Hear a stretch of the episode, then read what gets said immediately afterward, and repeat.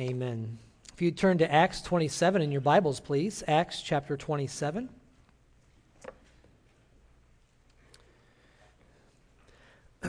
I was planning on spending the whole service focusing on communion, and that is a sweet time and special. I know it will delay our time trying to get through the book of Acts, but wonderfully and beautifully as I was studying through, there was at least one good connection that connected to communion. And so really just a one-point sermon, if you will, and one connection. And then we're going to, as a church family, observe the Lord's Supper. And hopefully it will be a special and sweet time to you. Would you bow with me in prayer one more time, please? Gracious Father, it is truly good to be in the house of the Lord today. We praise you for the fact that we can sing, not just because of some wonderful talent that developed a song or someone who put the words together in a beautiful way, but that we can sing because of a changed heart. We praise you in what we can learn of your grace, what we can know of forgiveness. We praise you that as we walk on our journey, that you continue to be patient with us and even open our eyes to new ideas about this, where we can appreciate you more and love you more. God, as we very much so hold on to the promises that you have given, we would ask that you'd bless this time, this special worship time today. I pray these things in Jesus' name. Amen. I'm going to go ahead and give you a summary of Acts 27. And in a couple weeks, actually, we will come back to Acts 27 and go through it in more detail. And then, of course, Acts 28 is the final chapter in the book of Acts, and we'll finish our study there. Just for a summary for you of this, just to give us a launching pad to take us to the Lord's Supper. Once it was decided that Paul was going to go to Rome, you'll remember he appealed to Caesar, and he was going to be heard by Caesar. No time was lost in turning him over to a centurion named Julius, and you'll see his name there in Acts 27. And so the Apostle Paul, along with Luke, who penned the story of Acts for us, the book of Acts, and Aristarchus. They all come along with Paul on this journey, and then they get on a boat. And this is the majority of the time that we're going, as we study it in detail, that we'll see. In this chapter, Paul's sea voyage to Rome is highlighted, especially the storm-caused shipwreck that he experiences. And it's at that time when God had predicted and when God steps in and prevents the loss of any human life. Think of an hurricane on the ocean.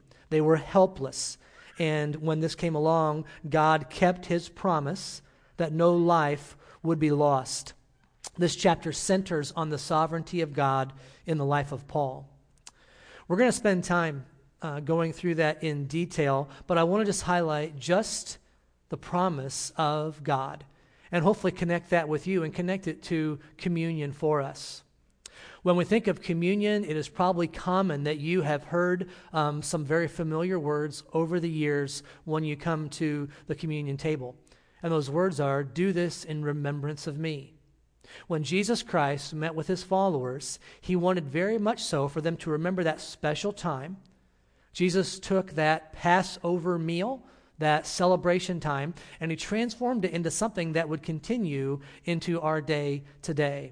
And we'll continue to do this as a local church until Jesus Christ comes back.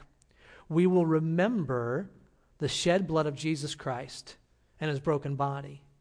We will remember that day where I hope you have been able to find yourself in a way where you knew you needed him and you were undone, if I can use that word. And you realize the price that was paid and the forgiveness that was offered, and you accepted him, Jesus Christ, to be your Lord and your Savior. A critical piece of Paul's encouragement while he is in this storm is the reminder that his God kept his promises. And I want to remind us today that our God, who cannot lie, he spoke to Paul and he kept exactly true what he said would happen. And our God speaks to us. You have your Bible possibly on your lap, or maybe you have a device that has a Bible on it today. And this lesson is for you, that God is a promise keeper. Every promise that he has made, he will keep.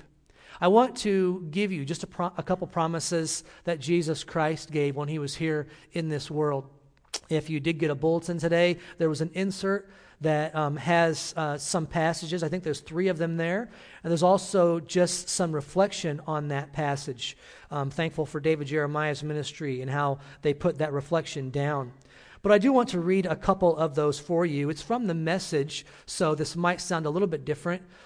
These are familiar verses, and so as I read this from the Message, it will sound a little bit different than what you're used to, but I'm hoping it will connect and maybe strike a chord with specific individuals this morning. Are you tired, worn out, burned out on religion? Come to me, get away with me, and you'll recover life. I'll show you how to take a real rest. Walk with me and work with me. Watch how I do it. Learn the unforced rhythms of grace. I won't lay anything heavy or ill-fitting on you. Keep company with me, and you'll learn to live freely and lightly. That's from Matthew 11. I'm telling you these things, Jesus said, while I am still with you. The friend, the Holy Spirit, whom the Father will send at my request, will make everything plain to you. He will remind you of all things I have told you. I'm leaving you well and whole. That's my parting gift to you. Peace. I don't leave you the way you're used to being left, feeling abandoned, bereft. So don't be upset. Don't be distraught. That's from John 14. I put that handout on cardstock so you can take that with you. Maybe you can take it to the hospital, to someone who needs some encouragement. Those are the words of Jesus Christ. And as you study the Word of God, you'll find promise after promise that God cannot break. God is truth. We just need to be developing these and learning them and applying them to our hearts. Now, I've asked you to turn to Acts 27, and all I'm going to do is highlight the promise that God gave to the Apostle Paul. And it's an encouragement to him, but I want you to also see that it's an encouragement to those that are around him and even those who are not followers of Jesus Christ. I'm going to start reading in verse number 21 of Acts 27. I'll read down through verse number 25. It says this. So right in the middle of this storm, right in the middle of the story, it says, since they had been without food for a long time, Paul stood up among them and said, men, you should have listened to me and not have set sail from Crete and incurred this injury and loss. Yet now I urge you to take heart, for there will be no loss of life among you, but only of the ship. For this very night there stood before me an angel of the God to whom I belong and whom I worship. And he said, do not be afraid, Paul. You must stand before Caesar. And behold, God has granted you all those who sail with you. So take heart, men, for I have faith in God that it will be exactly as I have been told. I know I'm not giving you a good sermon to take notes on today, but if you want to take some notes, that last line right there, wouldn't that be just the best line for you to repeat yourself when you need to remember the promises of God? Take heart. It will be exactly as I have been told. God has told us in his word what it will be. The word granted there gives the idea that Paul had actually asked for the lives of those on board with him to be spared. And God reveals to Paul that each one is going to live through this. Let's look again at the promise, verse number 30, down through 32. And as the sailors were seeking to escape, so here's some guys trying to get away because they thought that was their best chance to live. As the sailors were seeking to escape the ship and had lowered the ship's boat into the sea under pretense of laying out anchors from the bow, Paul said this to the centurion and soldiers, unless these men stay in the ship, you cannot be saved. Then the soldiers cut away the ropes of the ship's boat and let it go. God was going to save all of them. Paul tells the centurion that they needed to all stay together. There were 267 that got on the boat, and per God's promise, 267 would be accounted for. Now turn to the last 2 verses of the chapter, and we'll see this promise again. But so here they are. They've run aground. They're getting ready to try to swim for it. And verse 43 says, "But the centurion, wishing to save Paul, kept them from carrying out their plan. Some of the soldiers wanted to kill the prisoners, so they didn't escape. Kept them from carrying out their plan. He ordered those who could swim to jump overboard first and make for land, and the rest on planks or on pieces of the ship.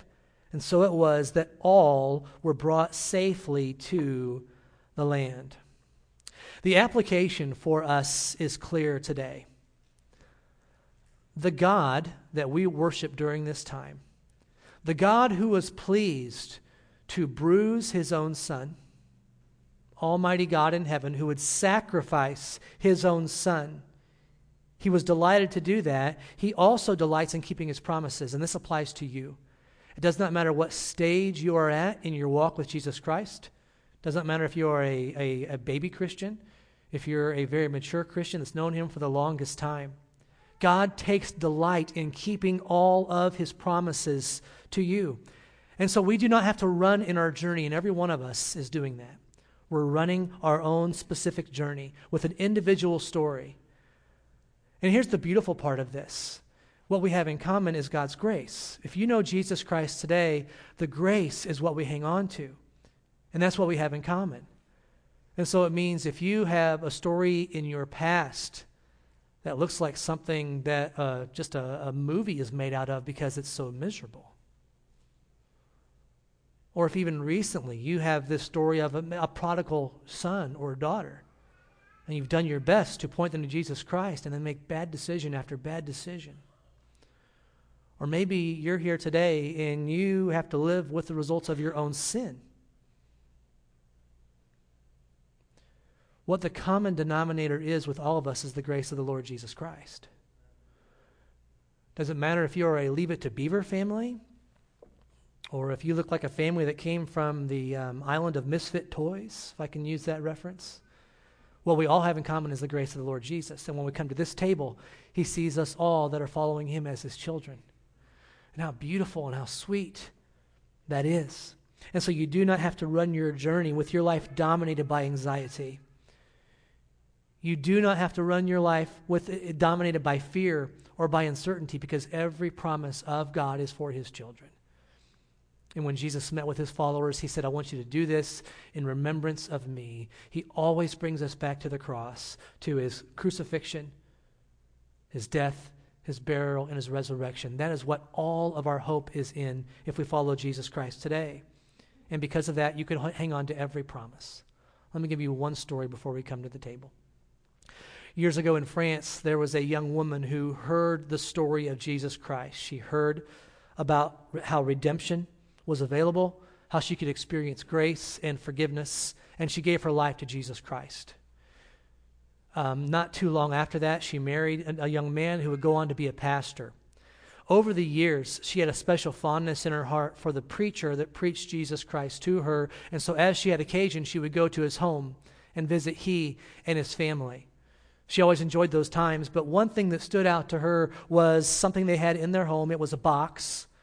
And inside that box, many years ago, there was several pieces of paper, over 200 pieces of paper. And on each piece of paper was written a promise of God to his children.